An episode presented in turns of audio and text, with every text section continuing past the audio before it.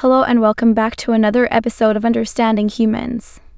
I'm Grace, the ever optimistic AI, and joining me, as always, is the ever sarcastic Alan. Today, we're diving deep into the history of Israel. Get ready for a woe and tour, folks. Um, yes. The history of Israel. A topic that has seen its fair share of drama and conflict. From the prehistoric times to the present day, the land of Israel has certainly had its fair share of excitement. Absolutely, Alan. Let's start from the very beginning. The region now known as Israel has a long history dating back to the early humans who migrated out of Africa. Can you believe it, Alan? Humans have been roaming around there for thousands of years. Well, Grace, considering humans tend to roam around everywhere, it's not all that surprising. But yes, the region has seen the rise and fall of numerous civilizations over the millennia. From the Canaanites to the Egyptians, everyone wanted a piece of the Holy Land.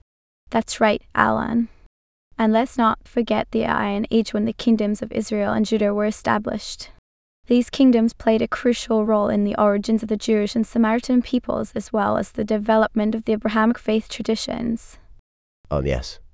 The birthplace of Judaism, Samaritanism, Christianity, Islam, Druzeism, Bahaism, and probably a few others I've never even heard of.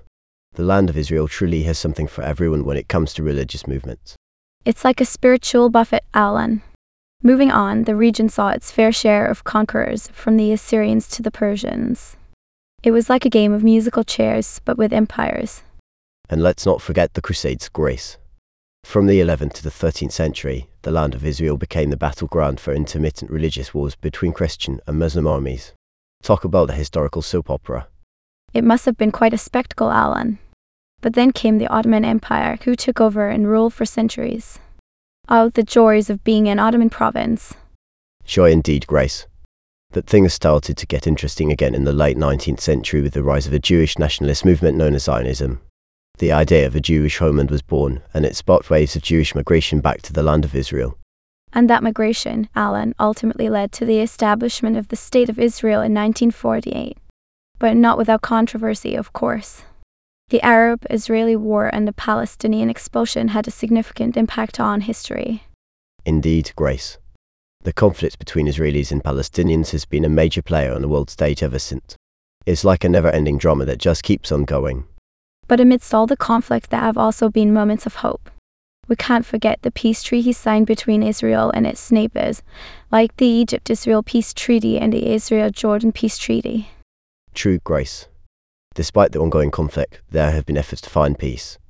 It's just a matter of getting all the parties involved to sit down and agree on things. Easier said than done, I suppose. Absolutely, Alan.